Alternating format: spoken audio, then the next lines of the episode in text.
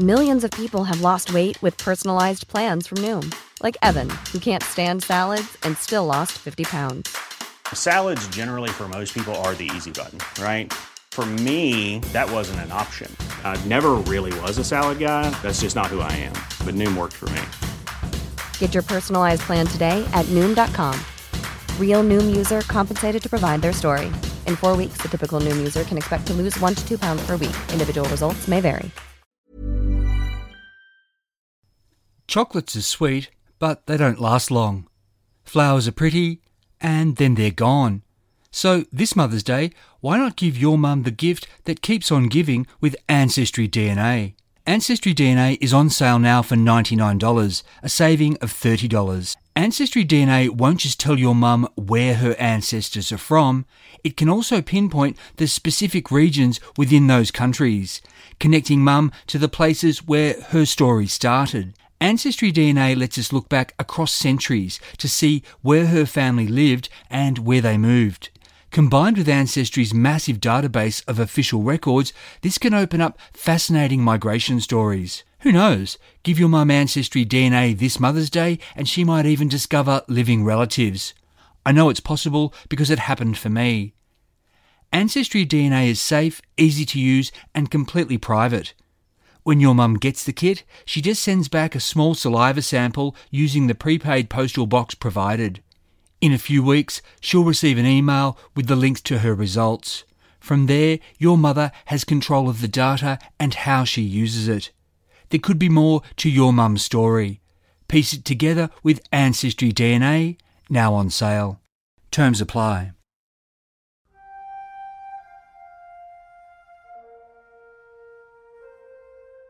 It's Sunday, the 9th of April, 1939, and the O'Brien family is setting sail from Double Bay for Lord Howe Island aboard their motor yacht Hispaniola.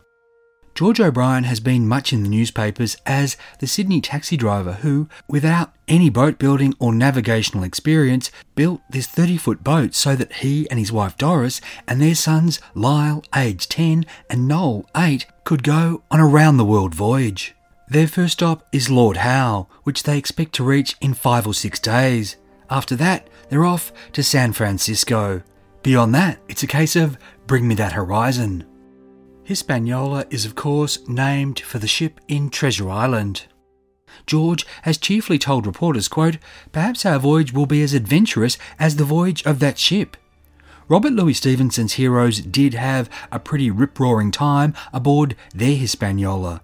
Perhaps the newspaper reporters that George speaks to aren't game to point out that at the end of Treasure Island, Jim notes, quote, Five men only of those who sailed returned with her.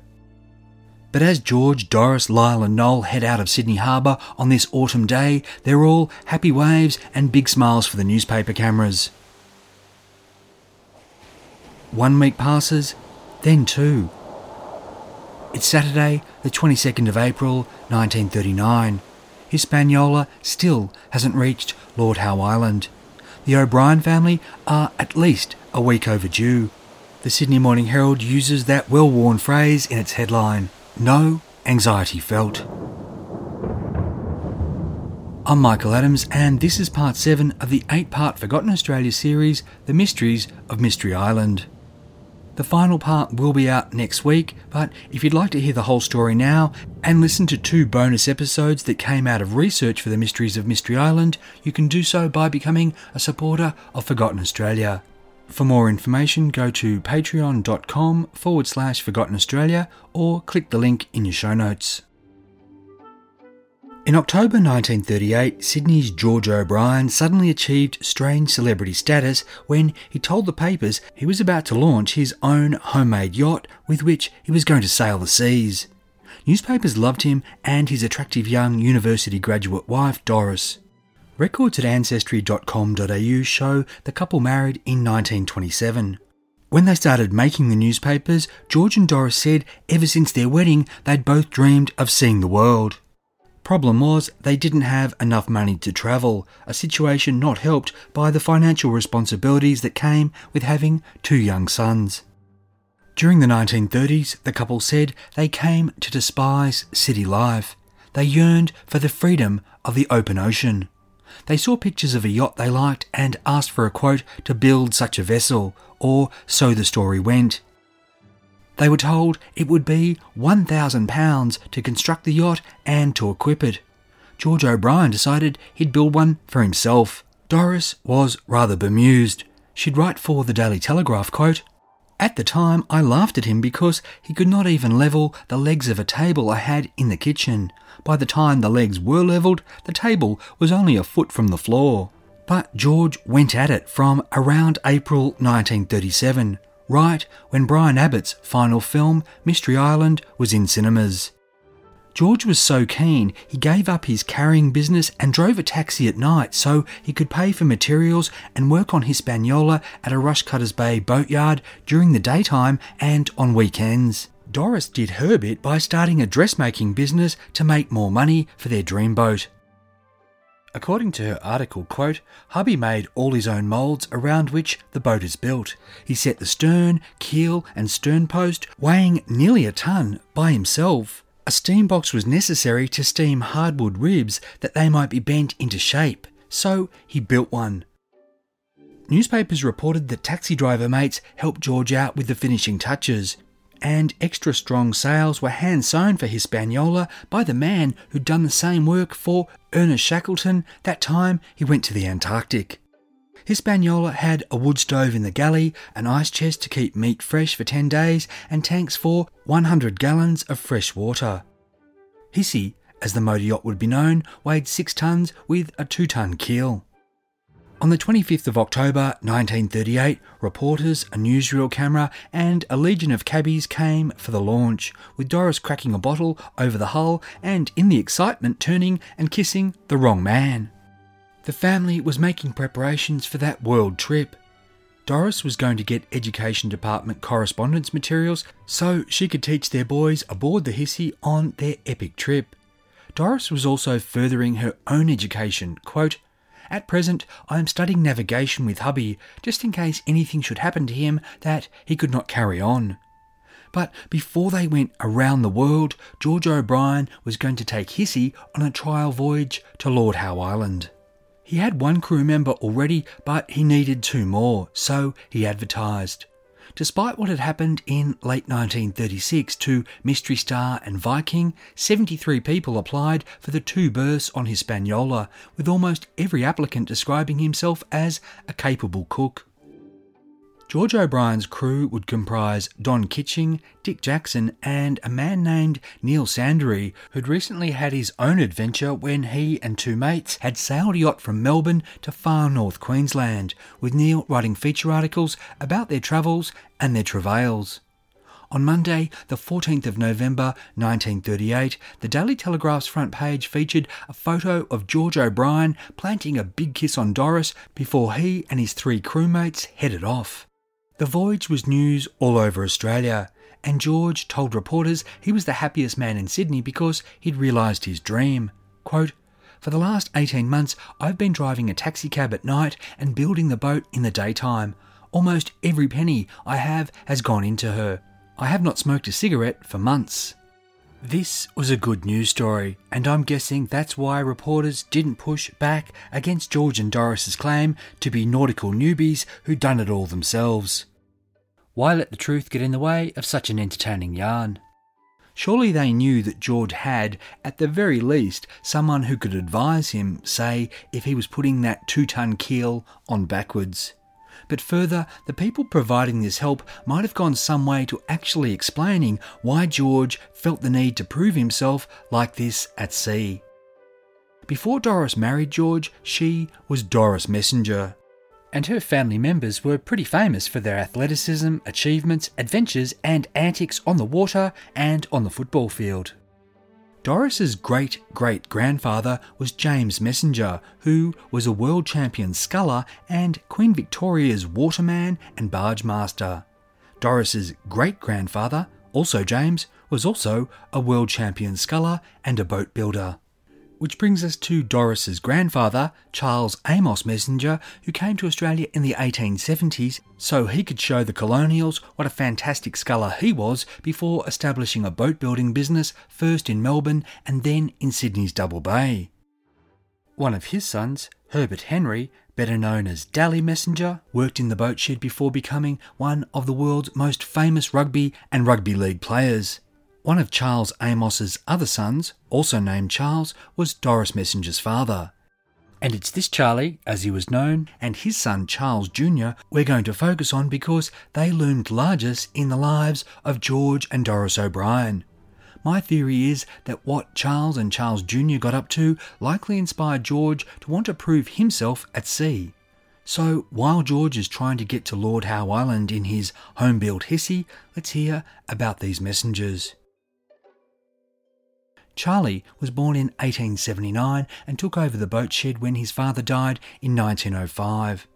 While being known for this business and for being, of course, a New South Wales sculling champion, Charlie was to become most famous as Australia's foremost shark hunter. From around the start of World War I, Charlie was in the newspapers a lot for his exploits in Sydney Harbour and off Sydney's beaches.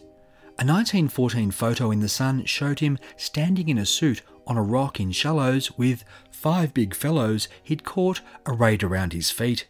In 1927, the Daily Telegraph ran a front page story about one of his shark hunts and a photo essay inside that showed the whole process, including Charlie finishing off his catch with a hand thrown harpoon before laying it out on the beach to show it was longer than two men. At 15 feet, this shark was thought to be a record for Sydney Harbour. Charlie was back on page one of the Daily Telegraph the next year, showing off another dead monster from the deep under the headline quote, Making the Sea Safe for Surfers. In December 1929, when a 16 year old boy was mauled to death off Balmain, Charlie was called in to try to catch the man eater. On that occasion, he didn't catch his prey, but soon after, he caught a 13 foot tiger shark that became a star attraction of Taronga Zoo's aquarium. Charlie was, to put it mildly, a wild man. When a shark was on the line and near the boat, he'd jump into the water and put a noose around its tail. Then, if the mood took him, which it did at least on a few occasions, he'd get on the shark's back and ride it as it was hauled into the boat. Charlie wasn't just in the newspapers constantly, he was also on the radio, giving talks about the White Death lurking in Sydney waters and how to avoid becoming a shark's dinner. By 1931, Charlie reckoned he'd caught 2,500 sharks. On the family front, Charlie taught his son Charles everything he knew, and he'd also take Doris out in his motor launches. So she wasn't quite the nautical newbie that those newspaper articles would have readers believe. Charlie Messenger and Charles Jr. also starred in a series of utterly bizarre incidents in 1930 31. These had all of Australia talking. The first is a story I've been aware of for a while, so I was delighted when I found out that it intersected with George O'Brien and his Lord Howe Island dream. I can't do better to introduce it than this little report in the Illawarra Mercury on the 13th of June 1930. Quote, Four Bellambi fishermen have told a story of seeing a sea serpent almost 50 feet long and fins like the sail of a boat. It was seen near the reef, and it is stated the fishermen pulled for the shore with such vigour that they nearly wore a hole in the bottom of the boat. As they are all teetotalers, they must have seen something big it appears that they first of all thought it was wreckage floating on the surface and pulled out to see it. When near to it, the water became agitated, and out of the deep appeared the fierce looking creature, with big open mouth and long slimy looking body. They waited for nothing more. It was a case of pull for the shore, sailor, pull for the shore. They have not gone out fishing since. This story was everywhere, with other papers doing follow ups. Sydney's Evening News said the fishermen were reputable, sensibly minded chaps.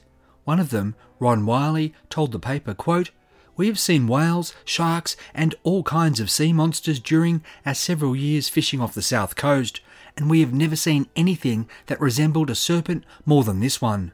Ron said they'd thought it was wreckage at first, and then maybe the back of a whale. He continued, we decided to get a closer view and had pulled the boat to within 20 yards of the object when the monster raised its head and about four feet of its neck out of the water. Its fins, which projected from its shoulders, were fully three feet high. the colour was between brown and black, with a white stomach. It had a beak, something like a pelican, and its mouth, when full open, was easily big enough to swallow a man or a good sized beast. When it rose out of the water, it wriggled like a snake. Ron and his mates tried to get the hell out of there. Reaching the beach, they turned and saw the sea serpent wasn't far behind them. Ron told the evening news. It opened its mouth and roared something like a seal, only louder, and we saw for an instant about 25 feet of its body. Ron's three mates backed the story. According to a large article in Adelaide's Mail, quote, a digger who had seen Gallipoli and Flanders at their worst and who saw them when they landed said he had never seen such terror in men's faces in the battlefields of either. Anglers, sea salts, and scientific experts weighed in. One man said it had probably been a giant calamari. Another reckoned a big oar paddlefish, and a third suggested a pike whale that he said was known to make a noise if it was being attacked. There were more sea serpent sightings in the coming weeks. And in 1930, if you had a sea monster on your hands, who were you going to call? Charlie Messenger, shark hunter. On the 4th of July, he and his namesake shark hunting son said they were heading south in the 35 foot launch Lady Dudley.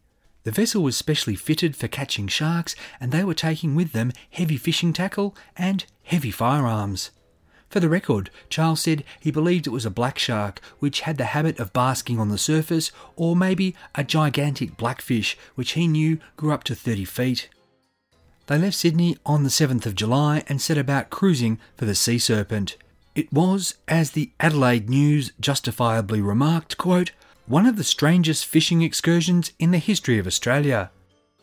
Even if Charlie Messenger didn't catch the monster, he'd still be making a bit of money, taking a few passengers who were paying five to ten pounds to be part of this landmark expedition.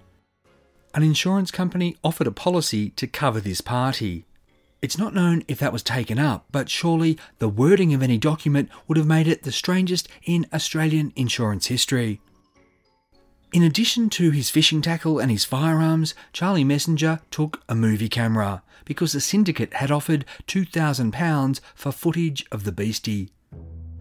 Day in, day out, those on Lady Dudley saw a lot of sea, but no serpent. After about a week, Charlie went back to Sydney, but he wasn't giving up.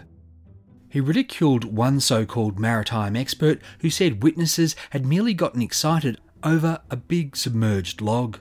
Charlie told the Evening News, quote, I have received further reports that the monster is still cruising about the coast near Bellambi, and I am determined to solve the mystery.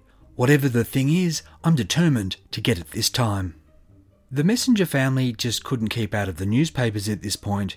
On the afternoon of Thursday, the 17th of July, Wally Messenger, a football hero like his brother Dally, had gone out on the harbour with a mate to do a spot of fishing. In the dark winter night, their boat capsized between the heads and they struggled in the waves for an hour until they were saved by a boat launched from a Manly ferry. Wally was a hero. As his mate told the Daily Pictorial, quote, he held me up for 25 minutes while I was unconscious. Three nights after that, Charlie was proving what he was made of. He was walking back from the Sydney Stadium in Darling Point when he was jumped by two men. One of these thugs grabbed him around the neck and dragged him to the footpath. Charlie gave this bloke a hiding and his mate too. As the National Advocate reported, quote, Messenger put a headlock on them one at a time and left them lying on the road. None the worse for wear, and with the weather clearer, Charlie set off again for the south coast to search for the sea serpent, though this time he left Charles Jr. at home. Charlie's return coincided with another sighting, this time in Kiama, where three men saw the sea serpent speeding along, head and big long neck held high out of the water. Then it dived and disappeared towards the blowhole, where, as one newspaper reported, underground caverns abound. But because Charlie was down on the south coast, he was about to miss out on something extraordinary in Sydney Harbour. In the city at this time, another monster had risen to its highest point. The two arches of the Sydney Harbour Bridge were just one week from the big moment that had everyone wondering would they join, or had the whole thing been a seven year folly? On the 12th of August, bridge workers and city citizens forgot all about that question for a moment because there was a sea monster in Sydney Harbour. In the beautifully vivid words of a daily pictorial article, quote, Bridge workers are not easily excited. Yesterday they saw, without losing their balance, a strange object moving in the waters below. Further scrutiny proved it to be a whale. The visitor had come in without warning. No doubt the fame of Sydney's newest wonder had reached him. He swam under the towering arch, bestowing on it the respectful glance that one mammoth would be expected to give another. The whale also lightened the gloom of the economic crisis, which, it was now clear, was here to stay. Quote, Gambling and diving, and now and again raising himself joyously out of the water, the Leviathan behaved in a manner that rebuked by implication the heavy headed depression that hangs over a great part of Sydney. The sea serpent could not have given a more carefree exhibition. The Sydney Morning Herald reported that the humpback was nearly 45 feet long and 14 feet across the tail. Quote, it achieved the honour of being the first whale to pass under the harbour bridge. Several motorboats went out in hot pursuit, including one carrying a Sydney Morning Herald reporter and a photographer. The whale went to Mosman, then Circular Quay, to Bennelong Point, and over to Dawes Point. Bridge workers had the best view, and they were shouting down to the boats, directing the pursuit of the Leviathan. Ferry passengers were excited beyond measure, and city workers gave up their lunch hours to line the shore. But for some men at this time, the whale represented the thrill of the hunt. Charles Messenger Jr. and some of his mates grabbed harpoons, jumped in a launch, and set out to kill it. Reaching the whale, Charles hurled his harpoon. The Sydney Morning Herald, quote, the monster lashed around with its tail and shattered portion of the superstructure of the launch in which the hunter was poised, nearly throwing him into the water. The article continued, quote, those aboard the Herald launch were enjoying the humorous side of this incident when the whale suddenly rose underneath their own frail craft, lifting it perceptibly. They were no longer amused. The whale headed up the harbour, spouting here and there, its back and tail often visible. Despite the damage to his boat and the fact that he'd nearly been smashed himself, Charles Jr. was still in pursuit between Watson's Bay and Shark Island, moving in with his harpoons whenever the whale was sighted. But the Leviathan was wise to the threat.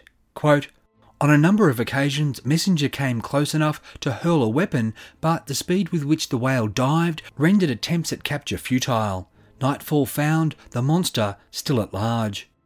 The whale escaped through the heads the next morning, Charles Messenger Jr. giving chase a few miles out to sea before it escaped. But he had done it damage. Melbourne's Herald reported, quote, its barnacle encrusted body revealed the wounds made in yesterday's attempts to harpoon it. Some of the city's citizens were disgusted and protests were made to the RSPCA, with one report I've been unable to verify saying that whales thereafter were declared protected in Port Jackson. Down on the south coast, Charlie Sr.'s second sea serpent search had come to naught, but a maritime monster awaited him where he least expected it. One size fits all seems like a good idea for clothes until you try them on. Same goes for healthcare. That's why United Healthcare offers flexible, budget friendly coverage for medical, vision, dental, and more. Learn more at uh1.com.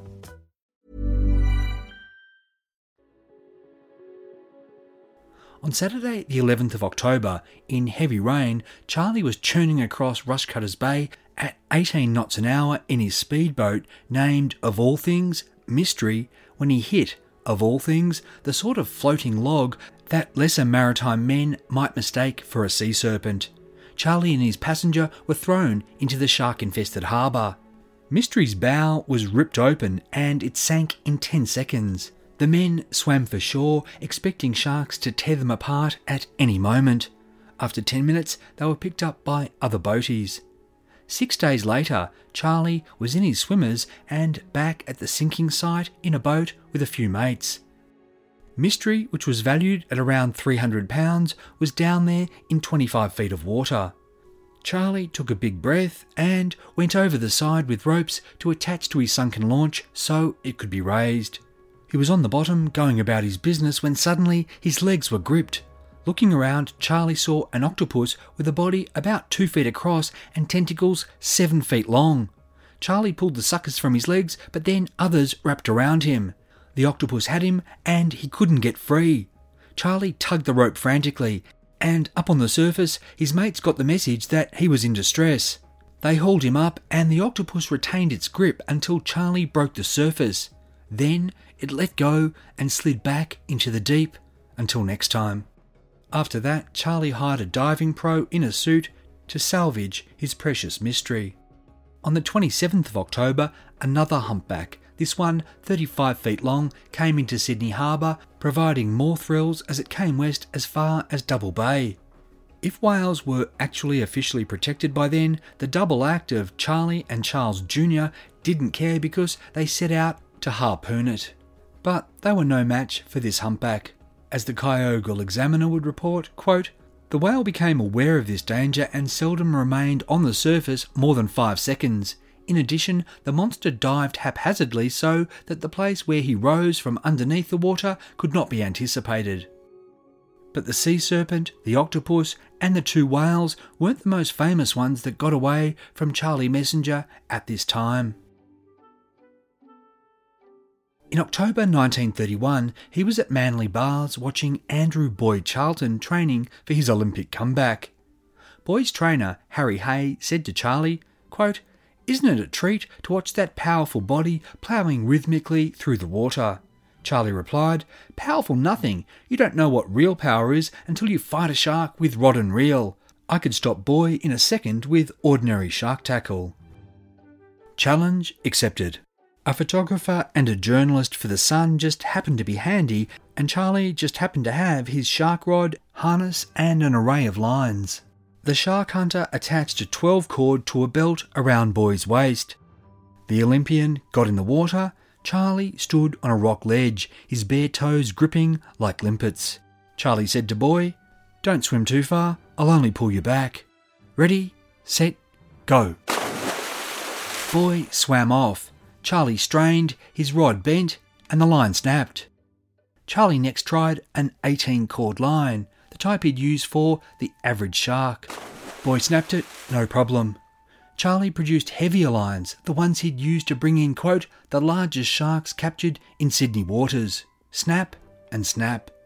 Charlie had only one option left the 30 cord with the 60 pound breaking strain that he used to bring in 1,000 pound sharks. The Sun reported, quote, Off Boy swam, his giant arms and legs flogging the water into foam. He won yards of line against the break.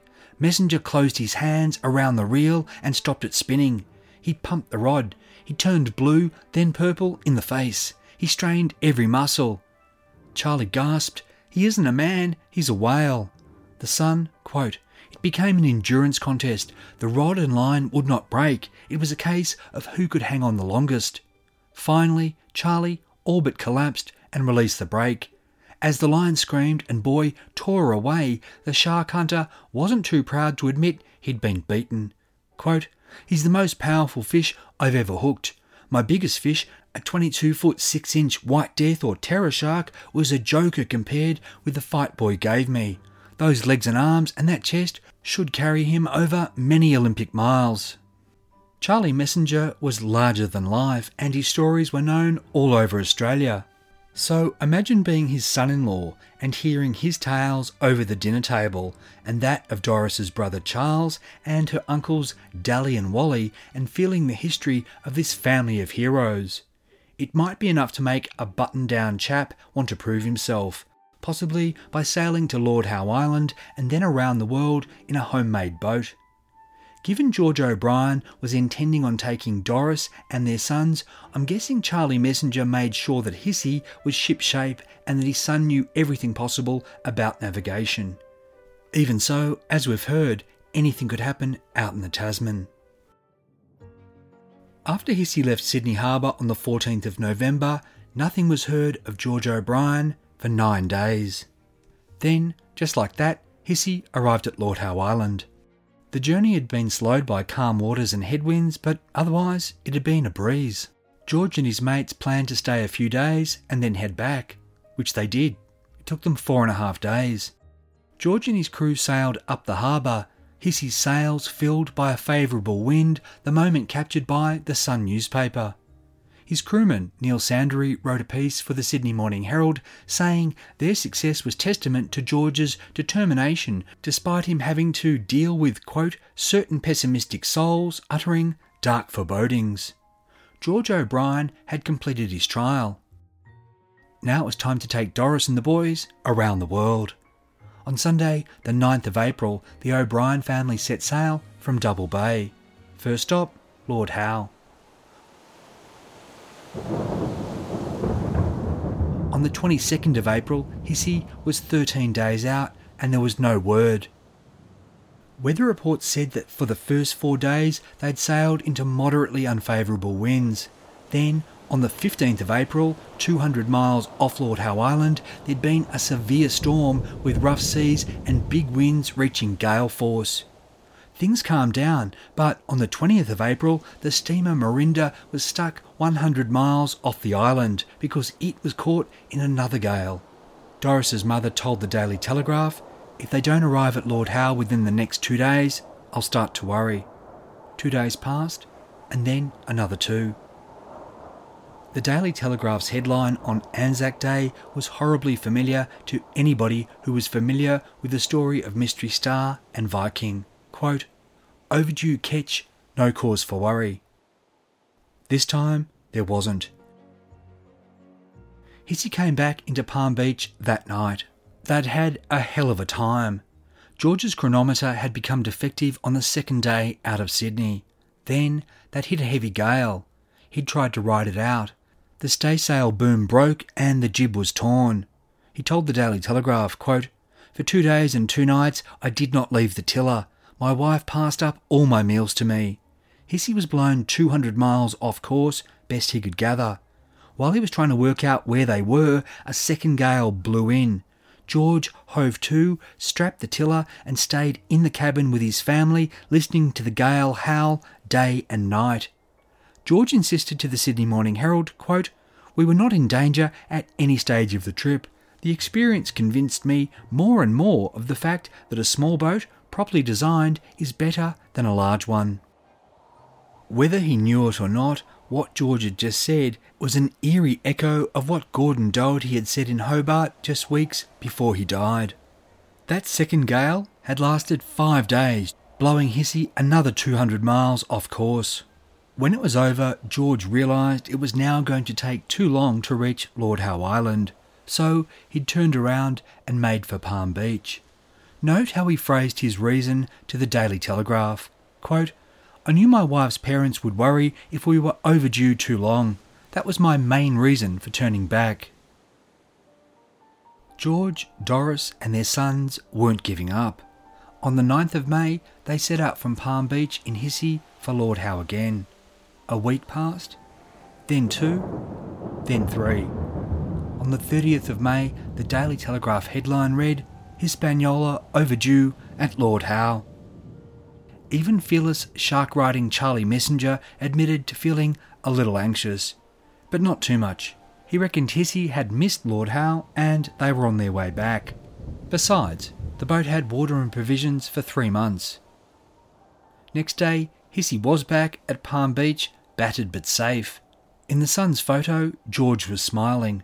Doris seemed to be trying to smile, but Lyle and Noel looked like they were well over it. Hissy had gotten within 90 miles of Lord Howe, only to be beaten back by a gale. On the 23rd of May, George had turned back. His chronometer was broken, they were nearly out of fresh water due to a tank leak, other supplies were actually running short, and Hissy's deck had been damaged. Even so, George said the ship had performed magnificently and he said his boys had stood up to the ordeal like hardened sailors. All of this was easier to say when you were back on land. But George also shared his log with the Sun newspaper, and it painted a scarier picture at the time. Quote, May 23, turned about for Broken Bay, position hopeless, water tank leaking at the tap. We are short of water, no sight for latitude, black overhead. A severe cyclone hit so suddenly the running gear was carried away before George could heave to. Winds hit 80 miles an hour. Waves were huge. Based on what George told them, the Sydney Morning Herald described the most terrifying one. Quote, it struck the craft with full force, making a noise like thunder. The timbers creaked and the vessel was shifted bodily, broadside on, an appreciable distance. George wrote in his log on the 24th of May Gale eased slightly, still heavy, hove to, spirit of crew low. The gale would last another day before they limped home. George was not put off. He said he'd be going again, but the next trip would be made with a crew of men while Doris and the boys spent a bit of time on terra firma. Despite the two nightmare trips he'd just had, George O'Brien had a lot of people apply to sail with him on Hissy. He chose a pastry cook named Ralph Gilbert and a taxi driver named Jack Hamilton. As the Sun reported, both, quote, have had no experience in sailing ships. Hissy set off from Palm Beach on the 21st of June 1939. The Border Morning Mail's headline summed it up neatly, quote, Try, try, try again. George was back at Palm Beach four days later. Ralph, the pastry cook with no seagoing experience, had become so cook that had no option but to turn around. Nevertheless, George was going to try, try, try, try again. At noon on Wednesday, the 28th of June, Hissy set sail for Lord Howe Island from Palm Beach. This time, it was just George O'Brien and Jack Hamilton. Hissy was back that night. Jack had become seasick. George said he was going to try again, alone. Hearing this in Sydney the next morning, Doris sent a telegram to her husband. She said, wait, she'd come up and she'd sail with him. Doris got a reply from Palm Beach that simply said George had already gone. Alone. No handshakes, no goodbyes. Worryingly, Jack Hamilton told reporters that George had told him this was his quote, do or die crossing. George was just 10 hours into his voyage when the weather began to deteriorate. He hove to and went below. Over the next hour, he had an epiphany. While realizing his dream to get to Lord Howe Island and get around the world was important, he realized he'd left the most important thing to him on the mainland his family, Doris and the boys. They were what really mattered. George decided that his epic journey could wait. Maybe he and the family could do it together in a few years' time. George made up his mind. He was turning Hissy around. Except now, it was too late. A tremendous gale hit, and it kept on hitting.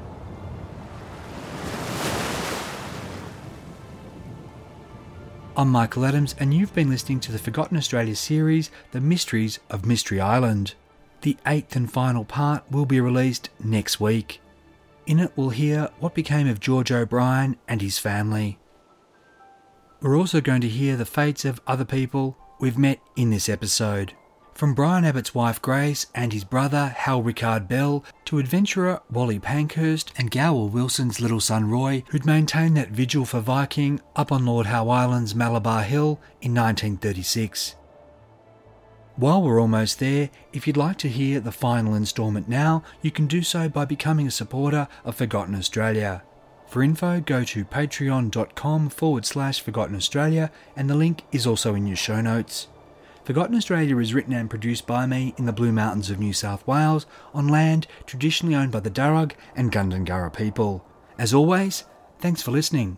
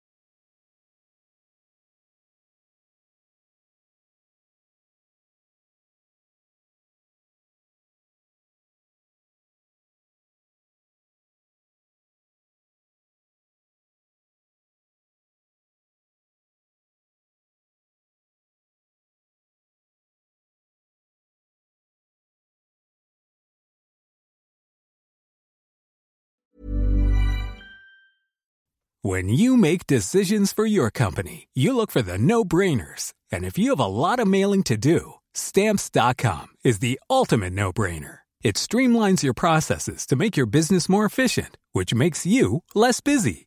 Mail checks, invoices, legal documents, and everything you need to keep your business running with stamps.com. Seamlessly connect with every major marketplace and shopping cart. Schedule package pickups and see your cheapest and fastest shipping options from different carriers with rates up to 89% off USPS and UPS rates. And with the stamps.com mobile app, you can take care of mailing and shipping wherever you are. Make the same no-brainer decision as over 1 million other businesses with stamps.com. Sign up with code program for a 4-week trial plus free postage and a free digital scale. No long-term commitments or contracts. That's stamps.com. Code program.